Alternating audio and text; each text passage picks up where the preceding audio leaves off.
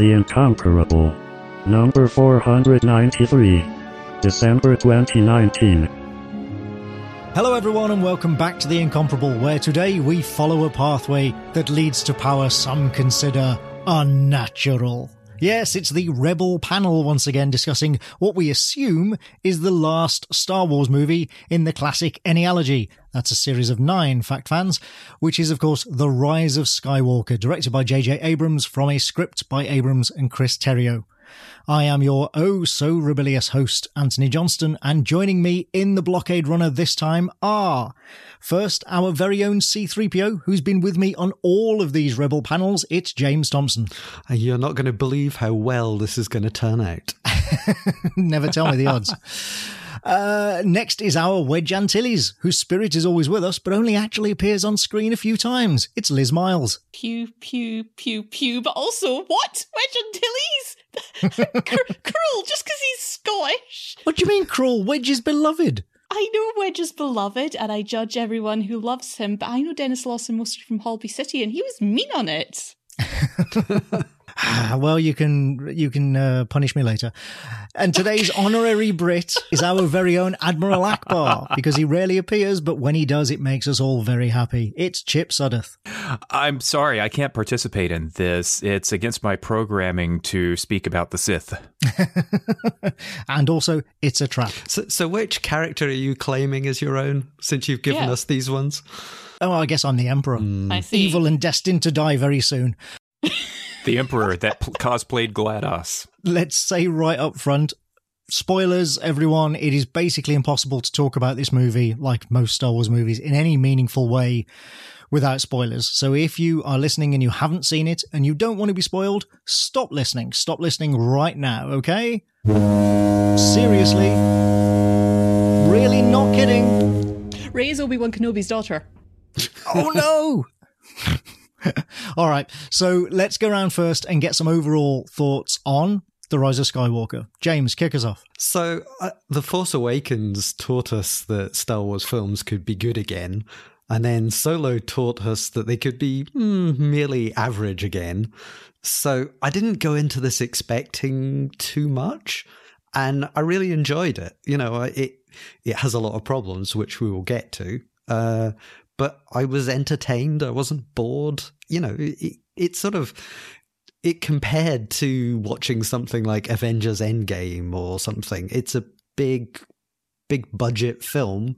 It, it, doesn't have to be like some kind of mystical text revered, whatever. It's just a fun film. True enough. Yeah. Uh, well, Liz, what about you? Oh, I'm very upset. I'm kind of, I sound a lot, I good sound a lot like James here.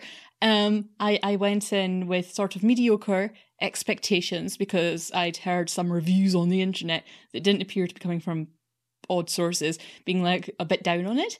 And uh but i was you know like so and i was also secretly hoping that it was going to be an amazing film that would just blow my mind and i'd be like and have can open feelings everywhere. And it, it, turned out not to be either of those things. Um i, I just i really enjoyed it.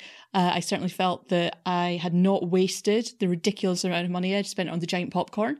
Um and bits of it made me cry and bits made me laugh. And i got one of my favorite things that i don't feel that star wars movies do enough, which is I got my team together doing things. Now, admittedly, what they were doing was a very big, very long fetch quest, but they did it with cool lines and stuff happening. So it was that was uh, that was generally okay. Also, I went in having just seen Last Jedi for the first time less than twenty four hours previously, so that was quite an interesting experience. So I've been vaguely aware of Last Jedi being controversial or something, and then going into this and feeling like they hadn't paid much attention to Last Jedi.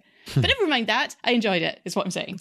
That's something else that we will no doubt discuss later. Yeah, I saw you live tweeting, well, not live tweeting, but sort of tweeting that you were about to watch it, and then, you know, sort of every so often while you were watching it. Uh, I, I I was amazed that you hadn't seen it up until now. That's uh... I did so well for well. D- the reason, completely honestly, was um, uh, I, would, I had a lot of problems with Carrie Fisher's death. I was very upset about it and didn't feel I could watch it. Ah, well, that's entirely understandable. Also, I'm glad I'm glad that you, of all people, noticed that this is basically an ABCD fetch quest. Yes, uh, it's it's quite plain. Um, Chip, what about you? I came in with possibly the lowest expectations uh, because I really, really loved The Last Jedi, and everything that I was hearing in the media made it sound like it, it was going to be aggressively undermined by J.J. Abrams. So I probably came in with my arms folded and crossed in the most sour way possible. And uh, it turns out that John Williams makes a lot of things better. and I came out of it, I think. I, I think in, in a very similar place to James and Liz that um, there were things about it that I did not like, but ultimately it was Star Wars. And it may not have been the conclusion to the nine movie series that I would have wanted, but it tried some interesting things. And I don't think that it undermined uh, Last Jedi so much as just sort of played it safe in the end. So, uh, on balance, I liked it and I felt like I had seen a Star Wars. I'd say, yeah, I'm probably closest to you then, in that I also was a big fan of The Last Jedi. I feared that this movie was going to stump all over it.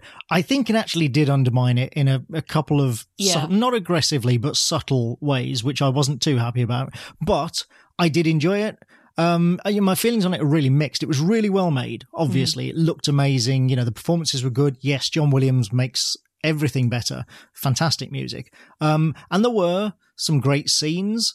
It did bring the saga to an end, which I think is important to acknowledge uh, because so many series of things these days have trouble ending things in a way that actually feels like everything's been wrapped up um, in a sort of, you know, sensible, logical fashion and with no big, huge, dangling loose ends. Uh, and this did that. It, uh, it really did wrap everything up and, you know, feel like a cycle coming to an end. My only issue was that it started to feel more like the Palpatine saga than the Skywalker saga in places. I mean, do do we honestly think that we're never going to see these characters again? No. I, I, I, I Who yeah. I mean, and that's Yeah. the that's the thing that uh, one of the things that I'm having trouble wrapping my brain about is what is this intended to wrap up? The Star Wars franchise will live on, and I think that there will be uh, clearly additional stories with, at the very least, some of the characters that were just introduced in this movie alone. yeah. Um, I uh, so yes, this nine movie cycle is over, but we've already had two additional movies, uh, Rogue One and Solo. We're going to have other movies and streaming series and things like that. So I'm not sure how meaningful it is that this is the end of the Skywalker saga.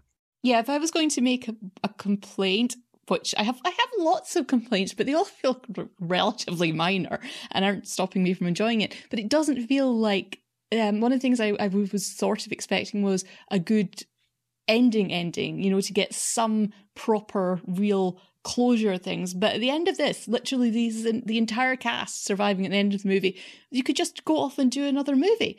It it doesn't end their story in any complete way. It's just like, okay, this latest iteration of the Empire has been stopped. Um, that that and and that's that's it. And it's got her declaring herself a, a, a Skywalker at the end. She can go and have another set of Skywalker adventures. I mean, the, the fact that the whole film is ba- the title of the whole film is based on identity theft. You know, she turns up at the end of the movie and goes, "Yeah, I'm totally a Skywalker. This is my farm now." Um, yeah, I've, I've, I've seen the will. I'd li- I'd like to know where these banthas are located, and if you've had Yeah. them killed, I want compensation. And and she's like just lies. I mean, uh, yes, okay. So the two Force ghosts kind of give her the nod. Will But- that hold up in a court of law? Yeah, somebody is going to DNA test a lightsaber. Are there any courts of law anymore? I mean, it's either that or the Skywalker Rising was Kylo Ren or Ben Climbing out of a pit. crawling out a pit. The movie could have ended with uh, Rey burrowing Luke and Leia's lightsabers, and sort of that's the end of it. But then she picks up the lightsaber that she has constructed. And that's just telling me the story is over, and yet there are going to be more stories. Yeah, Well, the saga is over, but there'll be more stories, yes. I've just realised what I said before was complete and utter nonsense. If this is like the Sta- Skywalker non-ology or whatever the word was, um, it's like yes- Anyology. oh, right, they're they're night. What's that? What's the word? Anyalogy. It's a series of nine. Okay, Yeah. Cool. Um, but yeah, no, of course, this is the end of Skywalker saga. They're all dead now. Okay, she's nicked their name, but they're all genetically dead. all the real, all, the, real all- Skywalkers all, the are ones who have Skywalker genes are dead. And as an end to the yeah, as an end to the Skywalker story, Luke and Leia's lightsabers being buried at their old family home. Okay, that's that's quite a great ending for that. It just felt like the characters that we've been introduced to in this final trilogy, their stories were not anywhere near an end, and their character arcs, apart from Rey's, Rey's was fine. The other two didn't really, you know, they they did. There's so much unfulfilled potential there. But if there were just if it was just all being done in the service of the Skywalker arc, yeah, all right, fair enough. I think it's the end of the saga from a certain point of view. And then Mm, well played. Well, and Liz, you I mean you mentioned the fact that all of the heroes survive, and that was actually one of the issues I had with it because there were several instances here where we could have had heroic deaths, meaningful deaths, um, that would have added a bit of weight, I think. And you know, obviously we, we didn't get them, but to just to sort of uh, get back to sort of overall things, that was one of the issues I had with, like, like I said, this was a really well made movie, and I think it was basically as well made as it could have been from the script they came up with. Yeah. My issue is more with some parts of this script, which, as Chip pointed out, feels really safe.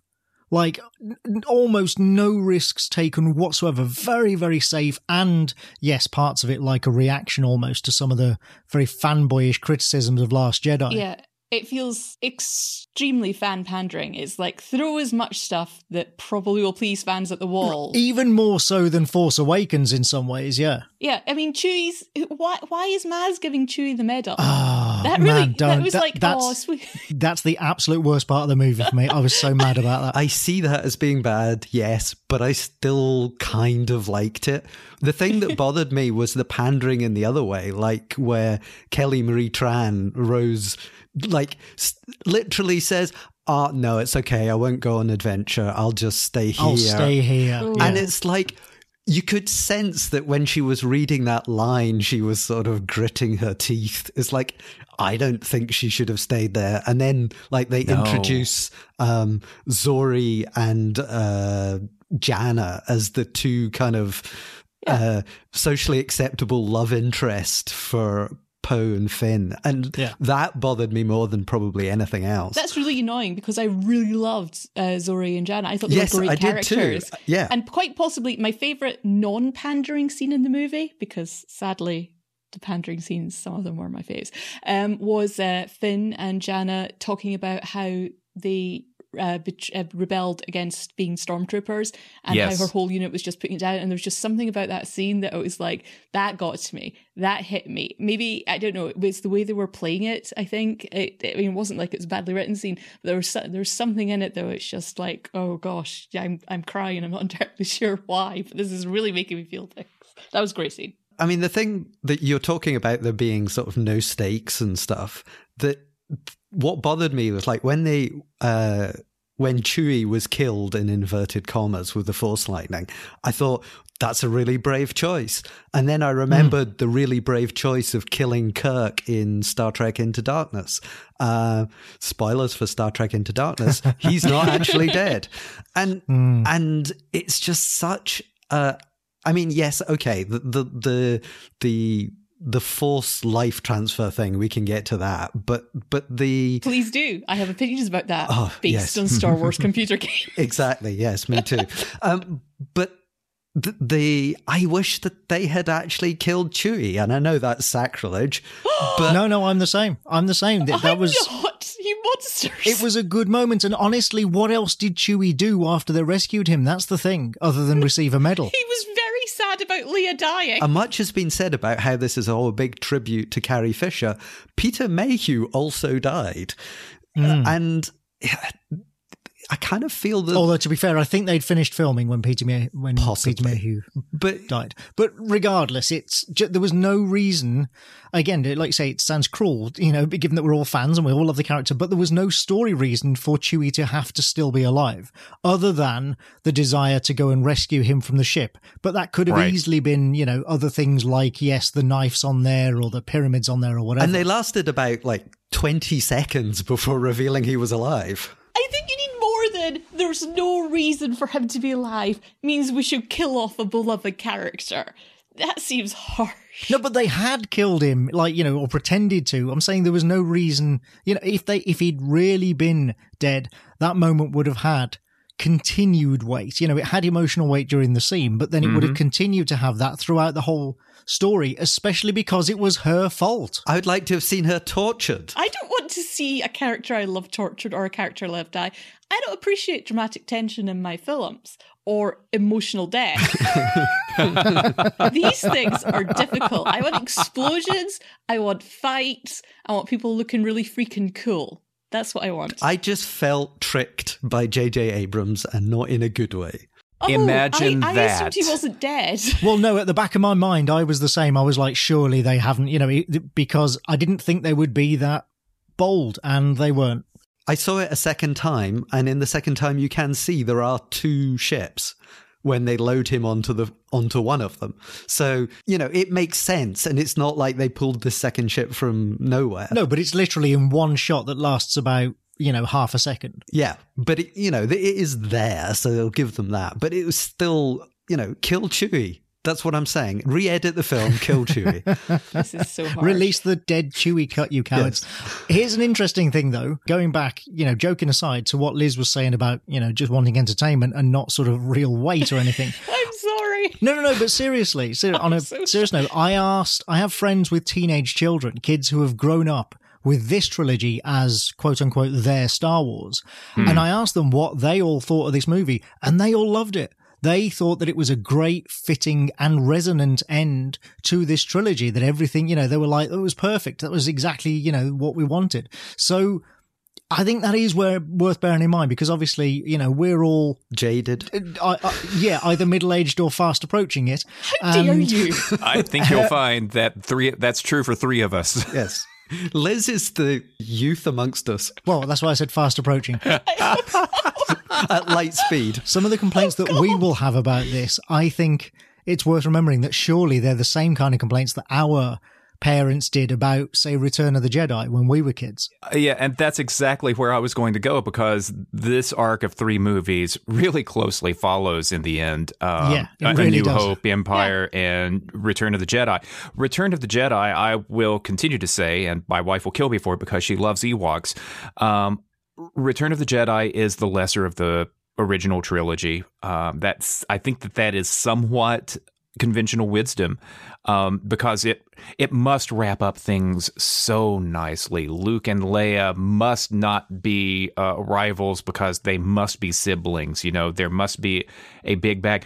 Darth Vader must turn to the light side, uh, and in just the same way that Kylo Ren does. Yeah, um, you I know, mean, he, it's he wants to imitate Vader so badly in everything. He does it all the way he up actually to turns to the light side. I think Yeah. the, different, the difference in Return of the Jedi, though, is it hadn't just been done before in a previous bunch of films set in the same Yes. universe with similar characters. So I, I think it's more understandable that they tied things up in a similar way there than it is this way round. Um, but yeah, that was that was. I mean, that was a guess part of the inverted commas problem. This is terrible. I'm going to just start talking about things I like after this comment. Well, hang on, hang on. We'll, we'll we'll get to that. Chip, you've got a teenage son. Has he seen it? kind of sort of he's he uh he had a sleepless night. He was probably all night um first person shooter gaming all the previous night. And he literally slept through half of the theater uh, half half of the movie showing. So uh, i can't exactly blame this on the movie um because of choices the child made. But he did see enough of it that he responded that um, he said that he thought that he liked this one better than The Last Jedi, so I disowned him. Um, my son is not a gamer gator or anything else like that, but he falls into some of those uh, young male fanboy traps, you know, that um, the things that he didn't like about The Last Jedi, uh, uh, things like Finn sacrificing himself with a gun and um, Rose's decision to intercept him and things like that, you know, those were things that he didn't care for. So. Mm. Rise of Skywalker seemed to be much more in his wheelhouse. And I think that that is kind of because Rise of Skywalker is a much more conventional movie. Now, I'm damning it with faint praise here. Um, I think that it's more ambitious than The Force Awakens. Um, when I look Yes, at I agree on that. when when I, when I look at those two movies, I feel like The Force Awakens is better paced, better structured, and you'll please forgive me, Liz. Um, the Rise of Skywalker feels a lot more Russell T Daviesy in the sense that, uh, like in, in the tradition of all of those Russell T Davies Doctor Who finales, this is just stuffed and stuffed and stuffed again with so much in it. If we're doing Doctor Who's, I'd have put RTD as The Force Awakens, which is also stuffed with crowd pleasing stuff, but also does something. Whereas this, I'd I don't know, it's so flat. I'd have gone for it. No, that's that's mean. I'm being too mean there. But I I, I would have uh, been more praisey about Force Awakens and RTD. Moffat's obviously the Last Jedi. I, I was thinking that like this film is like listening to a podcast with smart speed switched on. So like all the silent bits are stripped out and it's just constant, constant, constant. Yes. You say that, but it's really long. And when I watched it the second time, there were a lot of bits where I was like, do we really need yet another scene of them going over a plan at that same rebel base? Like, you could have cut quite a bit out of this movie, I think. I think that there was stuff that needed to be cut so that other pieces of it could breathe. I'm perfectly happy. I mean, I sat through Endgame without a bathroom break. You know, I'm very, I'm very proud of myself. But I don't have any issues with the length of the Rise of Skywalker. Um, and I think that there is a lot of ambition to some of the stuff that happens, and there's even some there is even some of the messaging from The Last Jedi that is not lost, even as some characters are sidelined and things like that. So I think Rise of Skywalker is a glorious mess. I wish it had been less of a mess, but it still it still kept me engaged. It still It is still glorious. kept me yeah. entertained. Yeah, yeah, I'm gonna go for that. The incomparable Star Wars Rise of Skywalker review spectacular is brought to you by Masterclass. Masterclass lets you learn from the best with exclusive access to online classes taught by masters of their craft. You can learn the art of filmmaking from Martin Scorsese, improve your screenwriting skills from Aaron Sorkin, or learn the art of storytelling from Neil Gaiman. With over 60 different instructors across tons of categories, there is literally something for everyone. I took the course by Chris Hadfield about being an astronaut. Now, I'm not going to be an astronaut, I have to say, but I loved hearing the details of what it takes to be an astronaut, what the training is like, how intense that is, how focused you have to be, what life is like in outer space. Just fascinating first-hand accounts from somebody who was there. I loved it, and I'm looking forward to uh, doing some of the classes by the writers in the near future as well. With over 65 wide-ranging class offerings, there's something for everyone.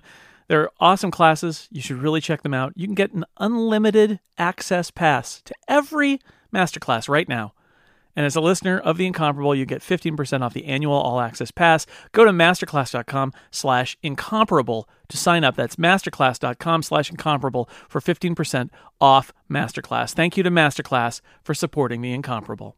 let's talk about some of the things we liked then because i will say i will say right up that there there were two things this movie did that i hadn't seen before that i thought were great um one of them was the forced teleportation stuff. Yeah. like well and there were two instances where that was used really well and that was the vader's helmet thing uh, and then of course at the end passing the lightsaber from ray to ren. And the reason i liked those partly because it was you know a good use of something we hadn't seen before but also because they were smart moves. Like most of this movie the characters are kind of just reacting to things and don't get much chance to actually use their brains. So it was nice to see a couple of things that were the result of smart planning, you know, and outsmarting the enemy rather than just hitting it very hard with lasers. Yeah, that was the one bit of the finale where I got a little chill when they swapped the lightsaber there. It's like, ooh, I wish I got more of that, but that was definitely that was a moment. I liked with the the force powers. They basically set all of them up in threes. So there was the he grabs the necklace. Then there's the Vader's helmet, and then there's the the lightsaber mm. transfer. So we're you know we're fine with that. And then there's the um, she heals the big snaky thing. Uh, then she heals him, and then okay, so we have the we've established this. So he like brings her back to life at the end. Why they can't like share the life force 50-50 I don't know. Maybe, maybe he didn't have very much left at that point. You know, he had just been chucked down a big well thing, or maybe she was she was so dead that the only way to bring her back to life was for him to sacrifice. Yeah, her. yeah. I- I- plus they I had also been also ju- just been drained by the emperor. I was waiting for them to start passing it back and forth, going like, "I've saved you, no, I've saved you, no, I've saved you." Yeah, but like I didn't see why he had to die other than like narratively. Oh no, no, Well, no. I mean, yeah, I- but that's I- that's you- enough. he had to gotta die narratively, yourself. so yes, you know. he did, and but but also that makes sense. If you're going to bring someone back from the dead, you can't with your life. You can't keep your life as well. That's Well, cheating. Just keep a little bit and then, you know, siphon Yes. off some That's lesser not how it works characters. in any anyway, the other thing I really liked that was new was the light speed skipping right at the start. Uh, which I thought was a really neat. I mean, it was silly. Yes, it was very, very J.J. Abrams, but it was good J.J. Abrams. It was just, let's do something really outlandish that, you know, we haven't seen before, but we're pushing something that already exists in the universe for it to make a good action sequence. And I thought it was great. It was a clever way to get around uh, the discovery of hyperspace tracking in the previous movie. It's like um, you you. Poe escapes into hyperspace. They follow, and he does the Skippy thing, and uh, they get out of that. Um, but I can't believe that I'm expressing my displeasure at a Star Wars movie for violating the laws of physics. How can you do this? I, the other thing I liked was the um the pulling down the ship where before she killed Chewie in our revised cut. But you know, the holding it down and them having an arm wrestle over the ship. But it reminded me of the I don't know if you played the or what was it was it Force Unleashed where the character pulls down a star destroyer with the force and it kind of it wasn't obviously on the same scale but i liked that it was kind of like level 2 force spells that they'd unlocked Well, I, I liked it mainly because it was a good way of demonstrating just how powerful Rey's become. Yeah. Uh, Yeah. you know, and yeah, setting up the sort of the the battle of wills, if you like, with uh, Kylo Ren. Let's talk about that force healing because those of us who have, you know, been involved in things like the role playing game or the extended universe and stuff, we know that force healing is a thing. But I don't think it's ever been seen in a movie before. It hasn't, but it was very, very exciting. I was pointing at this because it was like, that's what I do. That's my job. Because Knights of the Old Republic, I play it a lot, or played it a lot before they stopped putting money into it and the plot became terrible. And literally every single Sodding Guild run, I'd have to um, rebuild my Sith sorcerer um, into healing instead of DPS because nobody else would heal properly. They were all so bad at it. So I was literally five years of draining my life force. So I have got no time for anyone who suggests that's not a real power. It is. It says it's endless. Anyway, go on. It was a power in Star Wars galaxies as well. Represent. The, the other thing, um, have people seen The Mandalorian? no, don't spoiler. We're in the wrong country for that, James. Yes. How- well, how I mean, I haven't seen it obviously, but the the timing of the the episode eight or whatever it was, uh, the day before the film came out. I, I- don't Just spoiler. I haven't. I want, I want to see it. Can we, I, I just want to say about that force ship fight as well. That was another moment where I was like, and hold her breath because it was just, it was so cool. And the way that they were, the, the, the performances from Ridley and uh, Driver in that moment with their expressions and ferocity. And then when you got the force lightning coming from Rey, that was one of those moments which it, it really hurt that it wasn't, it, her temptation and feel for the dark side never felt like it was followed up in any proper ways. But the little bits that we did get, frustrating as it was that there were only crumbs instead of proper bites, I, I loved them. I loved the Force Lightning there. I loved the look at her pseudo Sith self. That apparently it was only put well, as far as I could see, put in because it would look cool in the trailer. Is my brilliant guess there? So there's a, there was a lot of things like C3PO with his red eyes and then holding a Oh, bowcaster yes. on the poster. And literally, he has the red eyes for about two seconds. and he, he's just given the bowcaster to hold. to carry. Yeah, yeah, And- yeah. and th- but I that's will say the red-eyed 3PO was again. That's another thing that it makes no sense. Why would he have red eyes? But it was still cool. It Yeah. it, it fitted, you know, and the change in his voice as well. It just reminded me of the Dr. Aphra version C3PO, the evil C3PO in that. It's not really C3PO, but, um, you know, I want to see evil droids. Well, go, Knights of the Old Republic. I know, can yes. help. so here's another good thing: Richard E. Grant. How good was he? Amazing. Wow. I did not know he was in it as Yes. well. Nor Neither me, did nor I. Complete surprise. I, I, Very he- He, was good, and I think they brought him in possibly to make us think, oh, he must be the spy because he's Yes. new. oh yeah, yeah. But I assumed it was it was Hux. And I did Also, like, uh, Yeah. interestingly, he's almost the same age as Peter Cushing was when he played Grand Moff Tarkin. that seems impossible. Well, Peter Cushing, wow. but that, Peter Cushing really, um, after Peter Cushing's wife died, he aged really, really badly. Like in um, the god awful Dracula movie, The Secret Rites of Dracula, he was originally Joanna Lumley's father in it, and then when he saw him, he was like, "Right, that's not very convincing. We'll have to make him her grandfather." He, he it was Oh, it's wow, quite a sad story thingy there. Yay! Thank God I mentioned that in this podcast. You're- you're- Richard E. Grant is looking amazing there. He was so good, and I, I was trying to figure out why uh, Domhnall Gleeson was uh, himself sort of being sidelined in the story. Um, and you and, and he that's a character that is not consistent in any of these three movies. True. Yeah. But he's so much fun in Last Jedi. He is. He is. He's like he's like Hitler in The Force Awakens. And he's like Charlie Chaplin as Hitler in The Last Jedi. this makes sense. And then he's just he, he and then he's just sort of there and it and and Richard E. Grant is just taking up all of the screen. Which he will do. I mean, that's, you know, you don't hire Richard E. Grant unless you intend him to basically own every scene he's in. I, I very Yeah. much liked when the ship exploded with him on. There was like a fraction of a scene of him being blown towards Yes. the window. Yes. that was beautiful. yes, I saw that. You just see his back arch. Hux's character development, I think, does make sense in that it's all about his continuing rivalry and growing rivalry with Kylo Ren.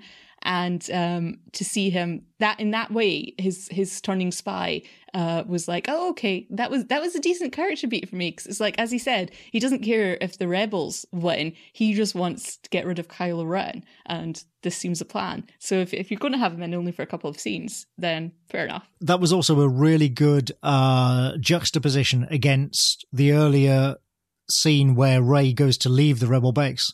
And the team are like, well, yeah, of course, we're of course we're going with you. We do everything together. We're a mm-hmm. team. We're united. And it was nice.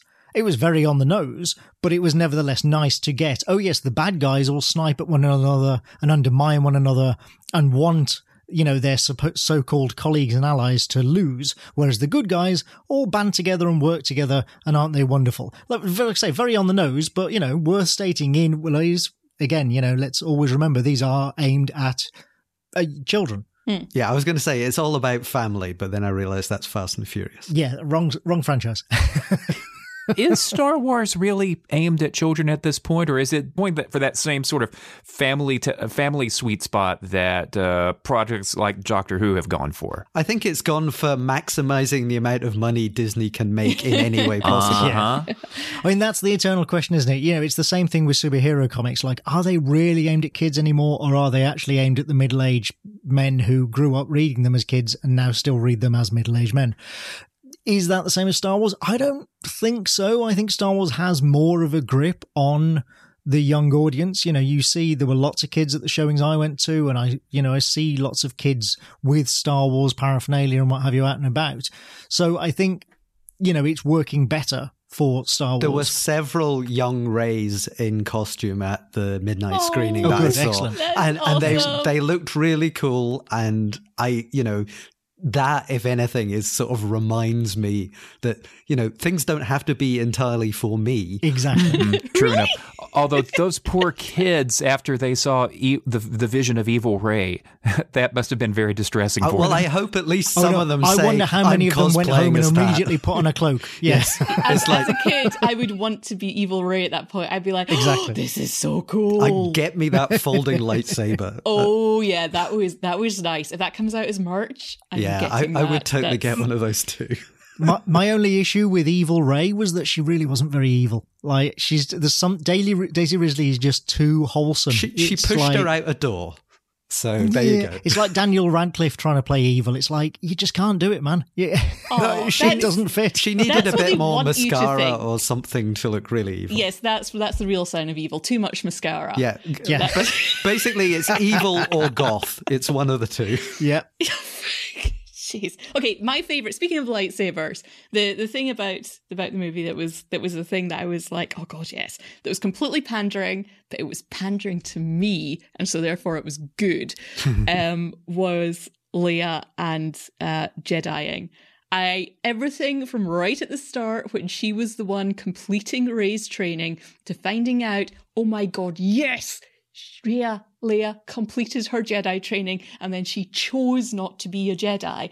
And to getting her to see her see her fighting with a lightsaber was just And beating Luke. magic, magic. Yeah, but you've got no idea how much that meant. That was just freaking magical. yeah, it paid off the line in Return of the Jedi that you'll learn to wield it as as I did. From right from the start, when these films came out, I, I love seeing Leia as the general. It's fantastic, but there was that always that element of, but what about her force powers? And here, for such so much of this and parts of Last Jedi, to be there with her force powers, even when Han died, she clearly felt it.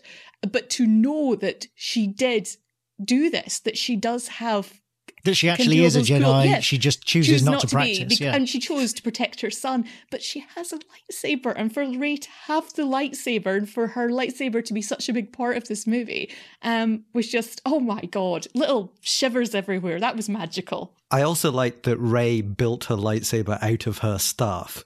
So it had like the same hilt bits and things. Yeah. Uh, it was like, yeah, that looked really cool. It also seemed to like twist to turn on or something. which she kind of f- f- she rotated Yes. like a, a cog in the yeah. It was it was very nice. Um, most of the bits with Leia, I will say, were really well done. Like considering that they were all made from uh unused footage from Force Awakens, not even from Last Jedi.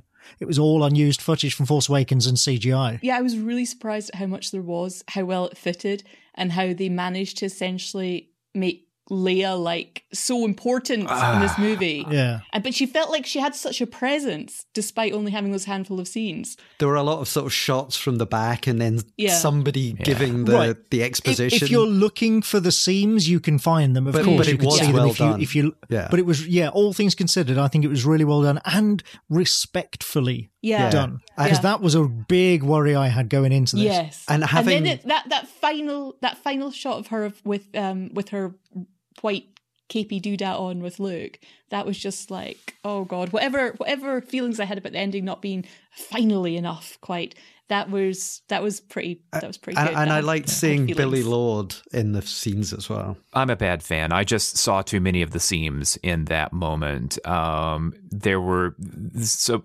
those the way the shots were composited. I could tell that Carrie Fisher and the rest of the cast were not on the same. Um, the the the backs of heads turning, the trying to make the dialogue fit.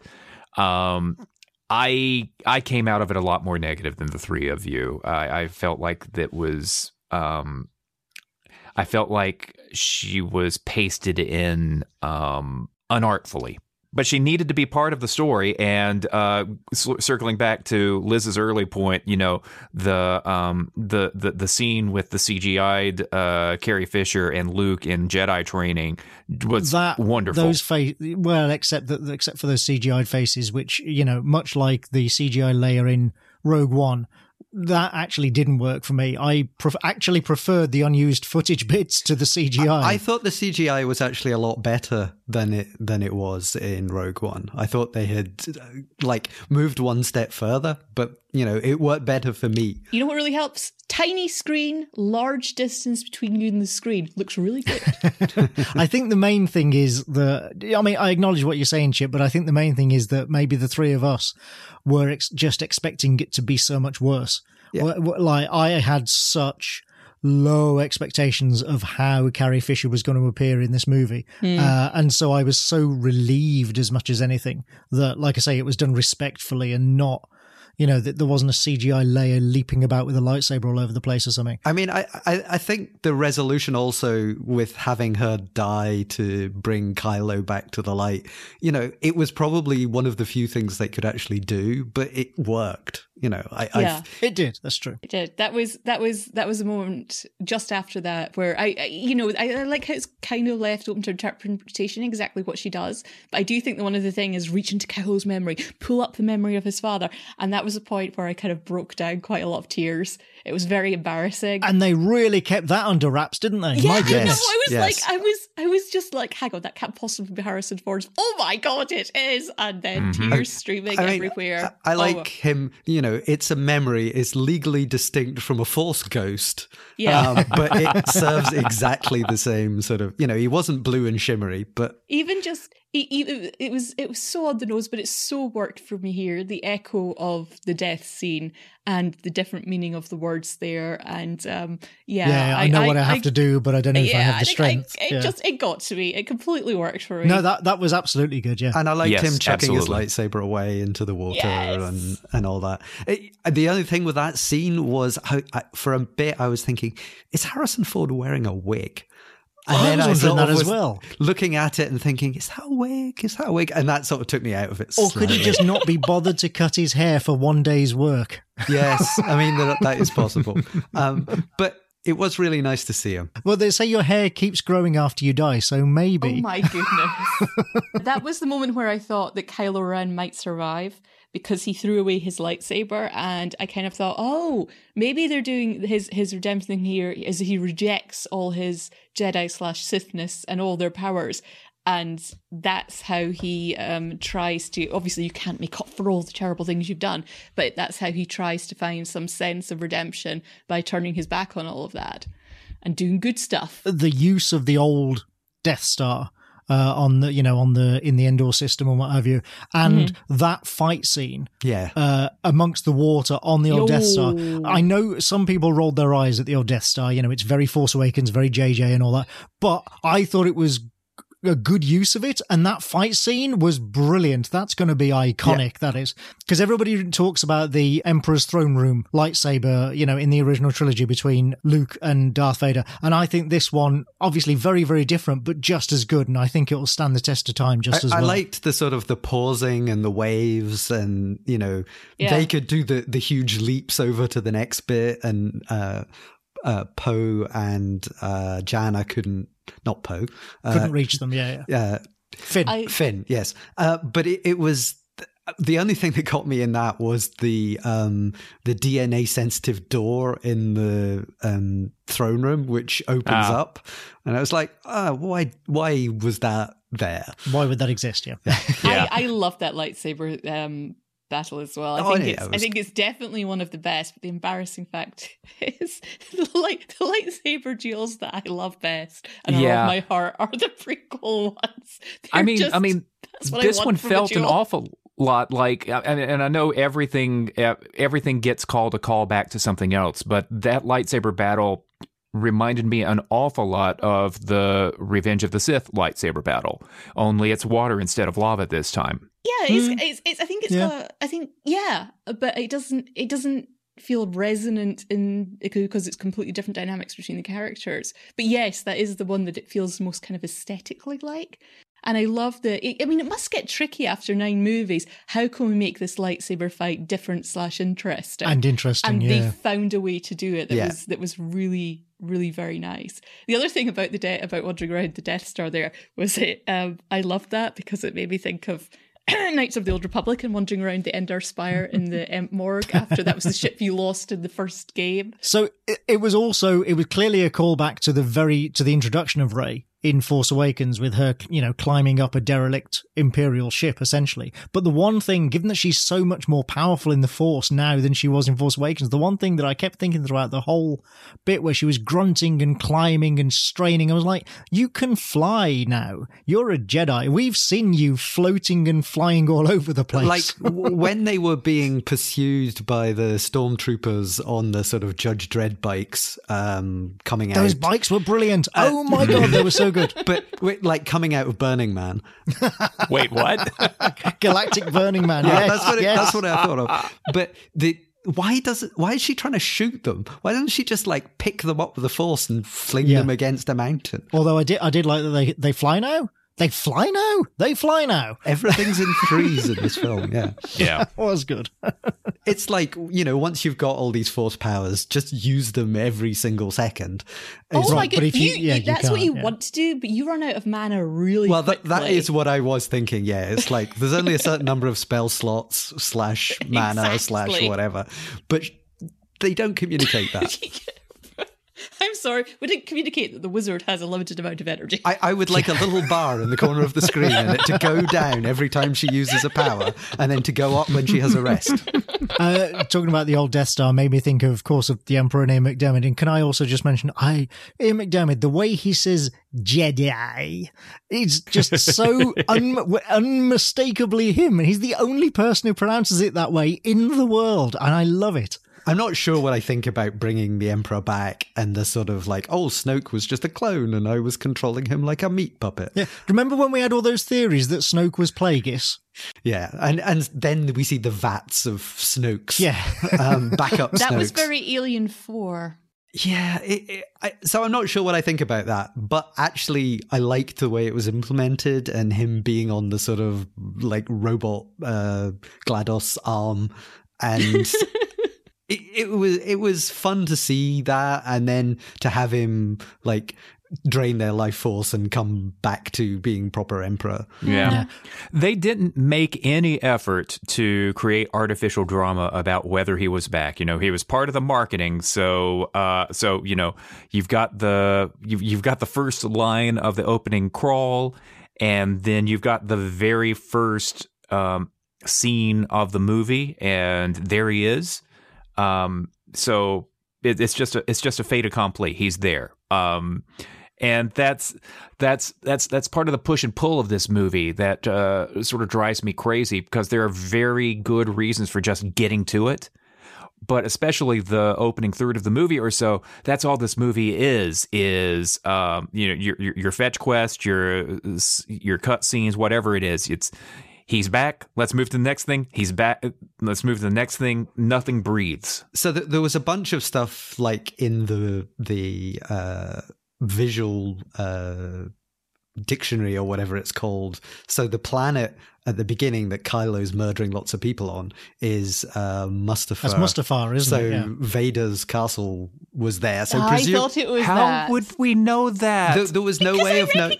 Recognized it. But it was clearly like so he was murdering I don't know Vader castle guards or or something to get his magic bit of Toblerone. well, I I feel very smug about recognizing it now. Again, to be fair, it did look exactly the same as Mustafar when we've seen it before, including in Rogue One. It's, I mean, okay, I know that's, that means you've still got to have seen other movies to know that it's that planet. And it doesn't matter if you don't know, it doesn't affect your understanding of the story. i didn't lose anything by not recognizing it Yeah. No, But it is, they, do, they don't, it's not like they try and make it look any different. It does literally look the same as in other appearances. Yeah, I, I, mean, I liked, I liked that stuff, but, but the sort of the fetch quest nature of the, oh, we have to find a dagger, or we can't read the dagger, so we'll need to do this, and then we'll need to do this, and it's like, and the droid can't translate it, but apparently also can't paraphrase. That that really felt like, hang on, we've got to add in an extra twenty minute scene of with some peril here because That there was didn't really no good reason for that. no, I That mean, was- yeah, but we get that beautiful goodbye from three three people. That bit I didn't mind. It was the the location is written on the dagger that I was like, really? Are you sure?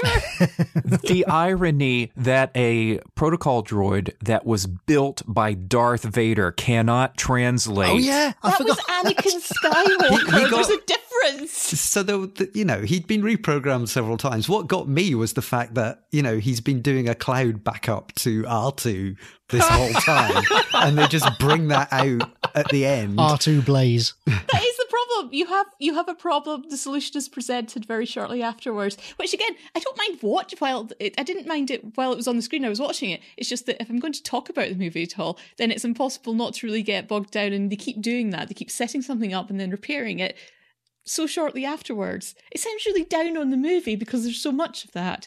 I'm not. I did like it. Well, but I don't think it would have been such an issue if it hadn't happened so many times. And that's what I mean about, you know, there were quite significant chunks of this movie that you could have done without, and it would have made a tighter, you know, say one hour 50 movie, which I personally would have This think is- would have been true, better. But unfortunately, all the bits you'd want to cut would be stuff with our star trio, and I loved those bits, even though the plot is not great in them. And with the C3PO being wiped thing, yeah, okay, I had problems with that. But I liked Babu Frik, uh, played by Shirley Henderson. Uh, Oh, my god. Oh, is that who it was? that. Yeah, there's going to be Babu Frik toys very shortly, I am sure. there was a lot of like little characters like uh, and and and D zero or Do. Uh, Dio, Dio. Uh, it's like I thought, you know, are they just going to make the droids smaller every film they do? It's like yes, we've got because that R2, makes them cuter. BB-8, and then like the next one's going to be like just a tiny little Yeah, like, a, thimble like a, size tiny, thing. a tiny little hamster droid that will sit at the palm of your hand, and you'll be like, "Oh my god, you're so cute! You're so cute!" Yeah, I and they'll would. be even cheaper to make the remote control version. yeah, I mean, you're right, Liz, that, you know, a lot of the scenes, obviously, that you'd want to cut would mean less time with our heroes on screen, with our sort of central trio. Yeah, and the relationships we actually got between the three of them in that movie. And we got those this time exactly. And the you could tell there was because obviously they've done a few of these now, you could tell the increased chemistry Mm. between the performers, I think, not just in the script, but in the way it was played. And I think the very first I mean, before then, obviously the scenes with uh, Poe and Finn when they're escaping the Tie Fighters and stuff. But then when they landed, and you have that exchange where Rey's like, "Bad mood? Well, me? No, him. Always." Absolutely cracked me up, and that was Yeah. the delivery of that line. And then from that moment on, the the comfort that those performers clearly have around one another made hmm. for, like the original trilogy, made for a really good, close, cohesive tr- central trio that you felt knew one another, had spent a lot of time together, cared about one another, and that really came across. Which is really surprising considering that, um, you know, the three characters only met as a triad at the end of The Last Jedi. I know, I know. Rey never, Rey and Poe never shared screen time up until that moment. I don't know if it's a, a shallow thing, but I also thought Oscar Isaac, John Boyega, and Daisy, Daisy Ridley were a lot hotter in this film than they Oh, have they been in were- they previous have all had- very nice together. Yes. Yes. They, they, they've all had many years of uh, beauty and health treatments and what have you now to. Uh, Yeah, John show Boyega screen. particularly had leveled up. It was Oh, like, yes, totally. what did he do, and can I do this too? what, what he did was six hours in the gym every day for Yeah. 10 years. but yeah, no, his hair looked great in this movie. Absolutely fantastic. Yeah, I also see Adam Driver is growing on me a little bit. I never, I never got the attraction thing, but having watched this in the Last Jedi, I find um, when he's looking at Daisy Ridley, he suddenly looks a lot more attractive. I think it's like the anger slash interest in her that's like, oh, okay, this makes you look nicer. It's the whole frenemy thing. the question is, are you attracted to Kylo or are you attracted to Ben? Um, okay, there's no good way to answer that. Let's move on. I think that is an answer in and of itself, isn't it? No, oh god, it's not my fault. It's okay when they're fictional. After he chucks his lightsaber and he reappears, he has transformed himself from Kylo Ren to sweatshirt guy. And, and, and he's just looking so phenomenally normal. I mean, he uh, Adam Driver's a big guy, but um, he all of a sudden looks diminished when he uh when when he when he's rushing to the rescue. Um, he doesn't look like um, the the great and powerful Sith Lord that he was before, and that's of course reasonable. But um, it's it's just fascinating to me how much how much smaller and less imposing Ben is than Kylo. Well, I think his cool scar is healed as well. Hmm. Oh, I hadn't noticed that. I, I think you're right, Chip, and I, I wonder how much of that is in the performance as well, because you know we've all seen those clips of uh, Christopher Reeve playing Clark Mm. Kent Mm. and then turning into Superman, and you notice how he literally changes his posture and deepens his voice, and you know all of that stuff to between the two characters. I mean that little shrug that he gives when he picks up when he when he picks up the That's so lightsaber. funny. That's It's- so it's- funny it's when he looks at the knights and goes, huh. Yeah, yes, those are some great. it's as dramatic a character transformation as you got with Vader back into Anakin, even though there wasn't a lot of, uh, you know, more so. And that's the one thing about the Star Wars movies that I like and hate at the same time is um, redemption is real easy. Yeah. You say that, but you don't know what's going on the inside of these characters and how they're being torn apart. I mean, hell, I come from a faith tradition that is all about basically you can be however bad you are, and then if you accept something, everything is forgiven and all that stuff. Sola it fide. seems to. It, yeah, it, it seems to happen very, very easily for Anakin and Kylo, but that's part of Star Wars. Yeah, but they both then die. and yes, that too. I mean, like, but then get to live on as force ghosts. So, you know, I mean, no, the Kylo. we do know that right. Anakin lives on as a force ghost. also, it should be pointed out that Poe is a drug smuggler. that was Mm-hmm. another great scene of a great couple of lines, wasn't it? Yeah, you were a spice runner, you were a stormtrooper, you were a spice runner, you were a scavenger, and we can do this all day. Yeah, I don't think Scavenger like is That's in the re- same yeah, I mean, level as the other two. Not quite, stuff. And I, Ish. well, But th- it was a good line. those ships were just sitting there. But yes, exactly. Can we say that one thing that the uh, that the that this trilogy has all over for it? You know, you can be unhappy with uh, some of the storytelling decisions or the fact that this was an, a game of exquisite corpse, where uh, team behind movie one handed off to team behind movie two, handed to team behind movie three, and it doesn't feel like they're talking to each other. Uh, can we at least appreciate that the dialogue never really sucks the way it did in the prequels? Yeah. Yeah, the I- the Yeah. actual level of script writing is Yeah. way way higher than the other two tri- the other two trilogies. The original trilogy, much as we love them, you know, let's be honest, it was quite clunky in Are places. you, I mean, are you the- suggesting that, that modern script writing? I think it might also be it's more to our taste, just because it's you know. no, it's not just that. It's more Are colloquial sure? as well. It's more. Yeah. I Yeah, mean, I remember the first Maybe. Star Wars is the film where f- we got the famous line, apocryphal possibly, but nevertheless fitting line from Harrison Ford, where he, you know, in the middle of a scene, turned around to George Lucas and said, "Look, George, you can write this crap, but you can't say it." Because that's the that kind of sounds scripts familiar, they were. maybe. Some, some of the stuff is great. All the lines they give Peter Cushing are fantastic. I mean, it might be Peter Cushing, but Well, I think a lot of that comes out in the performance, yeah. But I'm just saying Yeah, they, I- you, you know, know, yeah. not No, that they were I agree. bad, It's just but they they're- much much better now because they're so much more naturalistic. Can anyone tell me what who the Knights of Ren are and what they do other than follow people around? Uh, they Nope. are not nothing. a clue.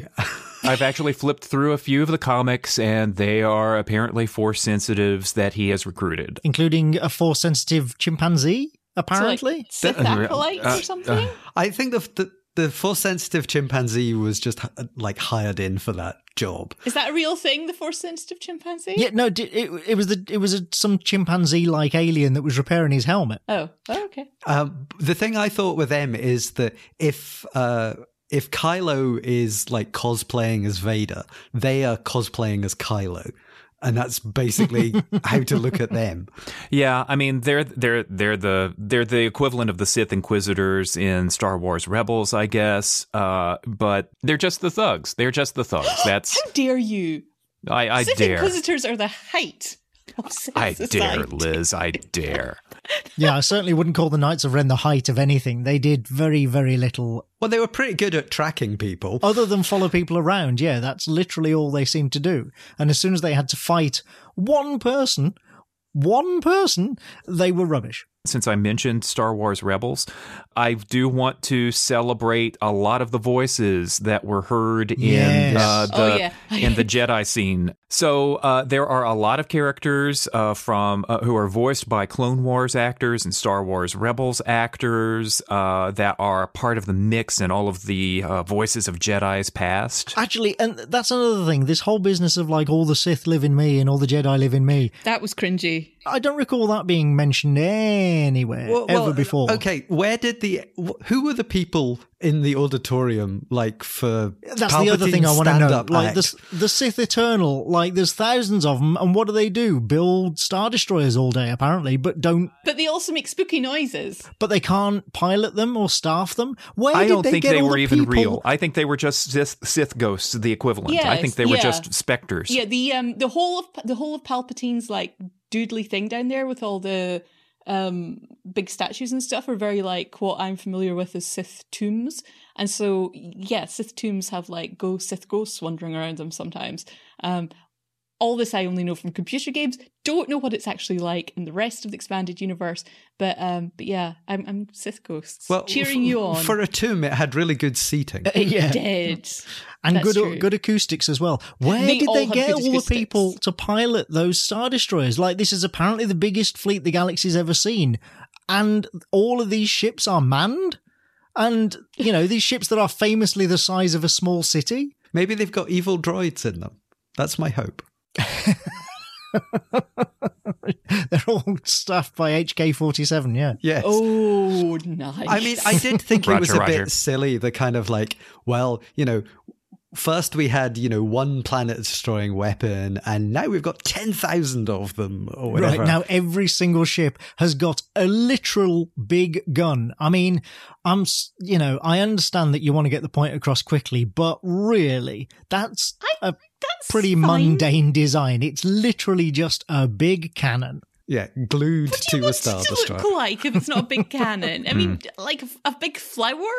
I'm not a concept production designer for Hollywood, so I'm not going to judge them thinking sticking a big cannon on a ship is a bad idea. I just thought they could maybe design a new ship. but the Star Destroyer design is so cool. yes, it is, but seeing it's kind of lessened when you see ten thousand of them. It just looks like a sort of Look, pattern. I think you'll find, as we learned from the prequel trilogy, the more CGI bad guys you put on the screen, the more epic it is. That is true. Mm. Oh, you're making me cry, Liz. I, I mean, I, I the thing that bothered me about that was that they can't get out of atmosphere because they they can't see or because they don't know which way is Uh, up. yeah. and it's like my phone knows which way is up. I don't see why a star destroyer couldn't. Oh, have we actually reached the point where we have now seen that it is possible to have too many ships in a scene? I Yes. think Oh so. gosh, yes. yes, I think, I think absolutely. we like, knew that. and also when the rebel fleet jumps Yes. in. I mean, I liked it when it was like, oh, there's the ghost, there's you know whatever other ship that we've seen before. Uh, but then to see just like the sky full of them. I mean, this was I think we were talking about this in the Slack. It's like, yes, Lando is charismatic, but how did he just fly around and collect like a million ships or whatever it was we I were think, I think there? the problem is we're asking questions of the plot. It's it's so much style over substance. It's ridiculous. Does anyone know who plays those stormtroopers that Rey uses the Force on? um, no, but I was assuming that they were somebody. Yeah, I'm assuming that there's somebody doing a cameo, but I, I didn't look at the credits to see. I know who it was, uh, and I didn't- Lin Manuel Miranda's in it as a cameo, and and uh, Oh. John Williams rebel, was yeah. was visible in it. Uh, he was outside Babu Frik's headquarters. He had a sort of uh, Borg eye socket type thing. Oh wow, and that was John Williams. they actually put makeup on him. Wow. well, maybe they didn't. Maybe they CG'd him, but uh, you know, Oh, possibly, it- yeah, it- Um, so I don't know, but, but you know, there's always rumors of people who will turn up and say, "Please, JJ or whoever." Uh, I will. Well, that's why I wondered, yeah, if they were because they, you know, it's it's a decent scene. They get a couple of lines and they're they're funny lines. So yeah, it just made me. Plus, obviously, you know, the Force Wave is the iconic uh, use of the Force. They didn't sound obvious like Daniel Craig was. So, uh, You see, obvious. Some of us had to be told. um, I also um, Zorii Bliss. I was listening to her and I was like, I know the voice. I know the voice. do you know? Who, do you know Yes. who I thought that was? Who? I thought it was Karen Gillan. that would have been amazing. She's the Keri she's the right height. good. She's the right height and build, and it really the first few lines it really sounded to me like Karen Gillan doing her Nebula voice, doing an American accent, But it was Keri Russell from Felicity, J.J. Abrams' first. and the Americans. Yes, The Yeah. Americans. Yeah, that's where you're. Um, and I really liked her character. Uh, Yeah. And I was just like, I love that she got such a cool helmet as well. There you go. There's a good concept design. A cool new Yes. bounty hunter helmet. No, I, I liked her, I, and I was I was like her, as we said before, her and Jannah. I liked the characters. I was just annoyed that they seemed to be introduced just as foils for our respective boys. When there were other characters that could have been used for the same purpose. Yeah, I, I thought you were thinking Exactly. because that should have been Rose's parts there. Well, but yes, al- that no, too. that too, also, they were- that also. Um, Yeah, but that's yeah, that is really annoying, especially since clearly they were aware of of the massive fan base for uh, pro Finnishness, and because Oscar Isaac was deliberately playing it like that. I've yeah. So, so then to it. give and so they've yeah, then to give uh uh, uh yeah exactly. and, and, say? and I don't know if it, it's bad to say so, but you know, Jannah being a person of color like Finn, it it just seemed to like she had been created. Oh, and she's also a stormtrooper, and she also rebelled, and she did all she's the female Finn. Yeah, yeah. she was like perfect, and also Zorii was, you know, a bit rough and tumble, a, a bit, you know, a bit or possibly with a dark past, whatever. And again, she out seemed to for be herself. Yeah. I, I I disagree with that there the, with with Jannah, especially since there's this one of the great things about this movie that I th- noticed was that there are there are um there were uh, uh, black characters talking to each other about stuff that isn't white people, which I believe is a Yeah. test that has its own name similar to the Bechdel test. Yeah, I mean, uh, and I don't want to see any lack of diversity in the films. It it just sort of rubbed me slightly the wrong way that she seemed to be like created by a genie to fulfill uh, Finn's uh, desires. Yeah. Um, there's there's also something about Jannah that um, sort of supports some of the messaging that was in the Last Jedi. Um, the the fact that it's ordinary people making a difference, making choices. That um, her her you know Jannah is not force sensitive. She is not. Um, she there's there's there's nothing unusual about her. It's just that she and her fellow uh, stormtroopers had a crisis of conscience and they decided to do something about that. Um, the the one of the messages of the Last Jedi is that it's not where you come from; it's the choices that you make. Anyone can be special. Anyone can be force sensitive. Anyone can be a hero. That sort of thing. You're not reliant on the lineage. well, I mean, in this, it, it's like anyone can be a Jedi, but only if they're related to one of two particular families. Well, I mean, no, the, the kid with the broom. We don't know who he's uh, related He's to. He's Palpatine's like cousin. But you're right, Chip, and that was reflected actually in one of the last lines of the movie when the uh, rebels all turn up. In the, you know when the the thousands and thousands of ships all turn up, and Pryde is standing there with his lieutenant and says like, well, "Where did where did all the ships come from? They don't have a fleet." And he says, "Oh, it's not a fleet; it's just people." That was again very on the nose, but a really good line. hmm Yes, this movie undercuts The Last Jedi in some ways, but it doesn't in others. Yeah, agreed. Yeah, and I liked that, you know, the people who were annoyed with Rey being, uh, you know, a super Jedi must be incensed by the fact she's basically a god in this film. and that I like. Ah, but now you see we have a story justification for it, so they'll be okay with it. Oh, right. Because she's a Skywalker uh, or no, a because she's a Palpatine. Palpatine. Yeah, Yeah. oh So- god, that re- that that revelation was just so that was bizarre because the way it was done and my reaction of oh, all right, fair enough. It's like your parents are no one because they chose to be no one. But Yeah, that I wasn't- Yeah. But did Yeah, you I see didn't like that. uh, Rey's mum was Villanelle from Killing Eve? Yes, Joe Yes. Comer. Yes. Yes. And I was like, well, that explains some of where she got her uh, fighting instincts from. One thing I liked about the uh, yes, the bit in the landing bay where he says, you know, you're a, you're a Palpatine, was he was wearing his mask. Now I wasn't a fan of him putting the mask back on to start with. To be perfectly honest with you, I wish that they'd left it off, but you know, whatever.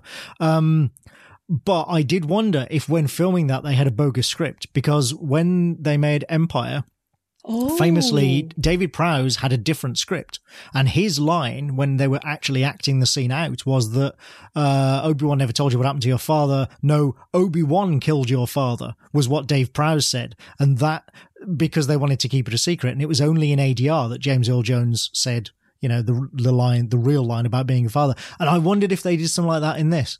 I wonder if they had a similar, you know, kind of fake line to deliver on set that he then ADR'd to correct to the real line later on. I can't imagine what they would say then in that. Like say, "Oh, Han Solo's your father."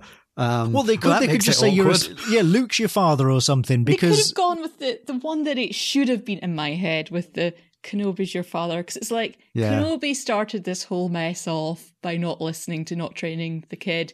Kenobi can finish the whole mess. He was probably quite bored in the desert for a long time. exactly. What's it, what else is going to do out there? so talking about Jedi and Tatooine, the one thing that I really would have changed if this was my movie, the one thing I could have done without was uh, not the appearance of Luke's Force Ghost. That's fine. But he is on screen for far too long, and he's basically used as a very lengthy exposition vehicle and to refute some of the advances, frankly, that I thought we'd made in the franchise with The Last Jedi. I was really, really unhappy with how that scene turned out. But on the bright side, we did get to see him lift his X-wing out of the water. Yeah, but Rey could have done that. Oh no no no! Oh, I I was I loved that because that was something that I felt like was set up in the previous movie, which was like his X-wings in the water, and I didn't understand why the end of it someone hadn't lifted it out to make a point. And so here when it was going, on, I was like, yes, at last! I've waited a whole twenty four hours to see this. I thought he disabled his X-wing, you know, when he sort of became an exile and all that. And if it was just sitting there, I take Antony made maybe a slightly more serious point than what I was doing. Maybe so Yeah. my my point is even less serious. Two porgs, we could only get two. Um, I, I wanted like I more didn't like porgs. Porg cameos. They're though. completely sold out. Have you tried to get a porg? It was like two Yes. two Ewoks, two porgs. Can we not get more? as, as soon as I saw the movie and I was like, oh, Porg's amazing, must get Porg merch. Turns out two years later, it's a little bit hard. Yeah, you can still get porg Lego, but I don't really like it. No, I don't want a Porg Lego. I want like a, I want like a Porg tea as well as an actual Porg. Hmm. I, I want to sit here with uh, my chin on my hands and ask Antony about what Luke undercut from uh, the last movie. Yes, that's what I should have said. I Yes, made me a too. stupid joke instead. Me too. Uh, well, a lot of it was him just basically saying, "Yeah, I made a mistake. I was wrong. All that stuff that I said. Yeah, you know, I shouldn't have said it. Uh, actually, I should have fought, and I shouldn't have come to this island. And yeah, I'm really sorry. Uh, and by the way, here, have my X-wing. Uh, And the line about you should treat your lightsaber better, unlike I did in that R- Yes. Rian Johnson That film. line, that line got to me, but the rest of it didn't bother me so much because it's kind of, it is kind of sort of Luke's arc in The Last Jedi that he comes back, um, he, he come ba- comes back and makes a stand in a way that arguably he could have done at less cost to himself earlier on.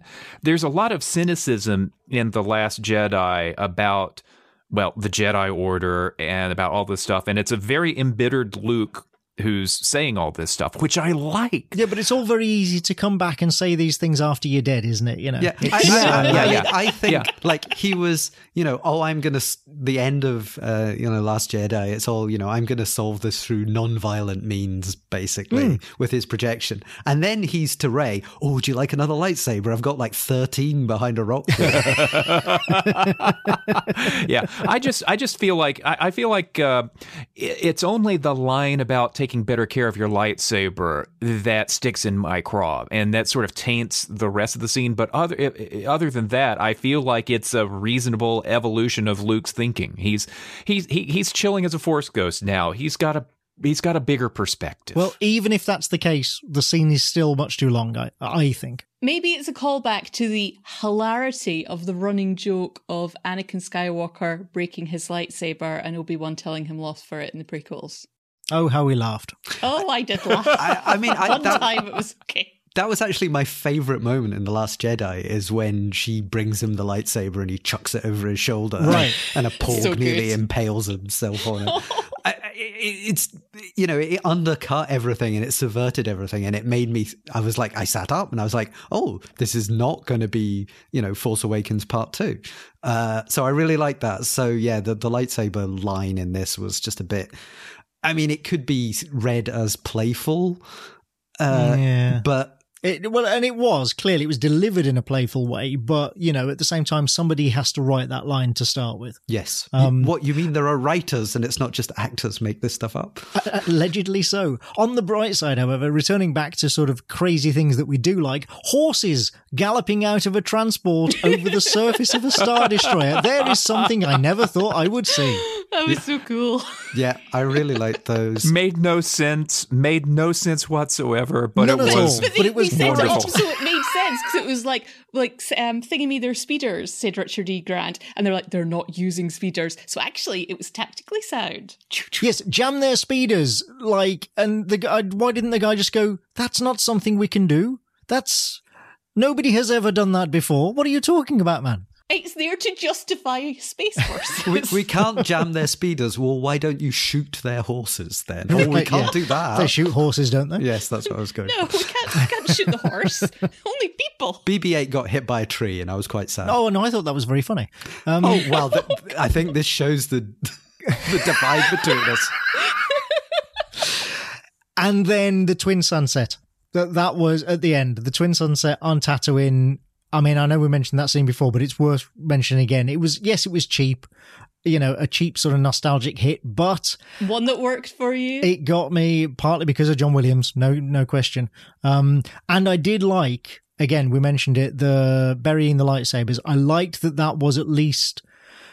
I mean, it felt like closure, but it also felt forward looking because then she's got her own lightsaber. She's not relying on the past. You know, there is a kind of implicit uh forward progress. So the it. name of that John Williams track off the soundtrack is "A New Home," not "A New Hope." Ah. and so I take that to mean that she has indeed, you know, used her identity theft to, to take possession of. She's actually going to live on the farm. She's going to live on the farm and, you know, go out with a lightsaber and chop people's arms off in pubs occasionally. or just use it as a torch. That strikes me as a really dangerous use of a lightsaber. But I did think it was very funny when Poe like switched on his torch and you had a sort of um, moment of uh, comparison.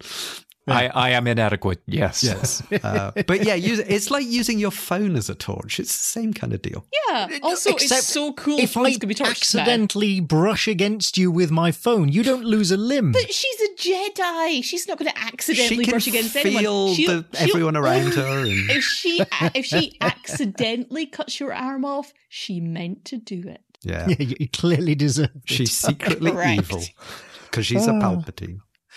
And yeah, you know, we probably deserved this movie. I think this is uh, overall, you know, we've griped a bit, but there are bits we liked. And I think overall, it's probably about the best wind up to this trilogy that we could have asked for, I would say. I mean, I, I still have high hopes if it's still going ahead for Rian Johnson's new trilogy that is hopefully unrelated to the Palpatines or the Skywalkers. Um, I really want to see what he would do with that. But for this trilogy that started with The Force Awakens, which, let's be honest, was essentially a remake, I think this is probably the best ending that we could have asked for from it. All right, so let's have closing thoughts then, please. James, you go first. Yeah, I mean, you say this was the the movie we deserved. I think they could have done some things better.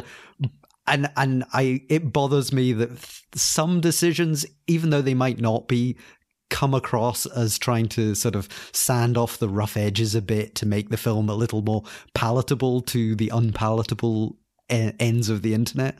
Um, I I enjoyed it. You know, I sat there and I, I would I didn't think as I did with you know I was watching Solo. I was kind of a bit disappointed with it, and you know I enjoyed every moment of this, and it was a lot of moments.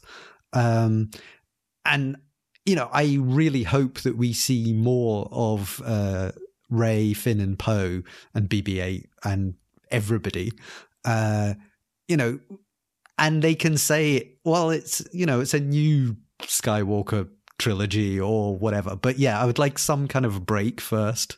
Uh, and maybe not trilogies. I think there was also some story about that recently that in the future they're looking to do sort of more one and done films because you know making everything a trilogy of trilogies is is a bit much pressure but you know just give me a fun action adventure film every 1 to 2 years.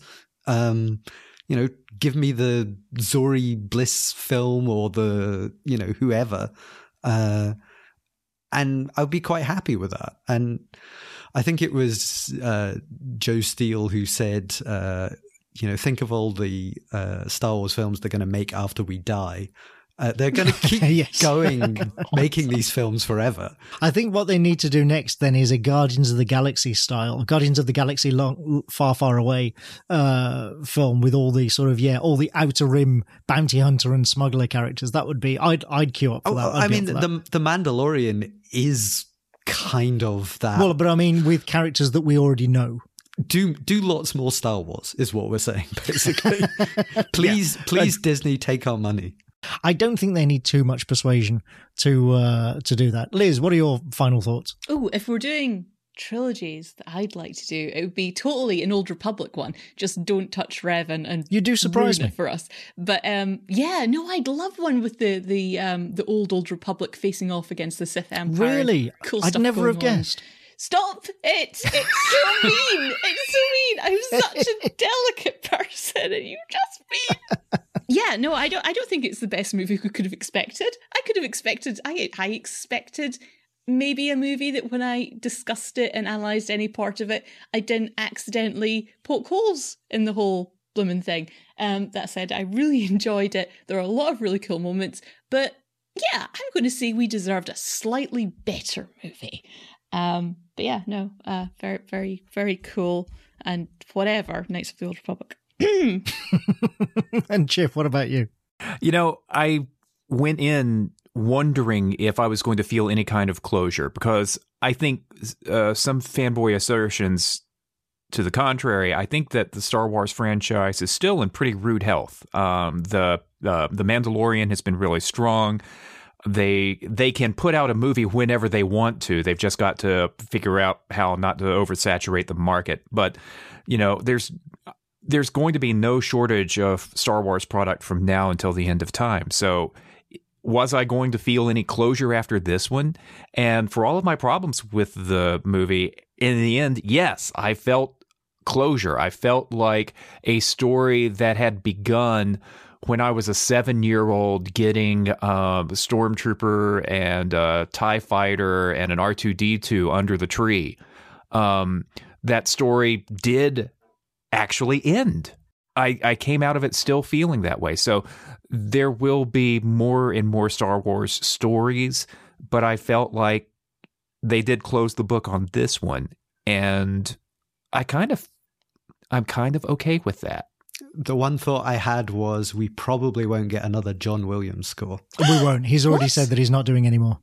Oh, John Williams. Oh, he's But- nearly 90. Give the man a break. I But don't. you know what? And I can't believe that we really didn't get into it, but I'd say more than anything else, his music lifted this movie for me.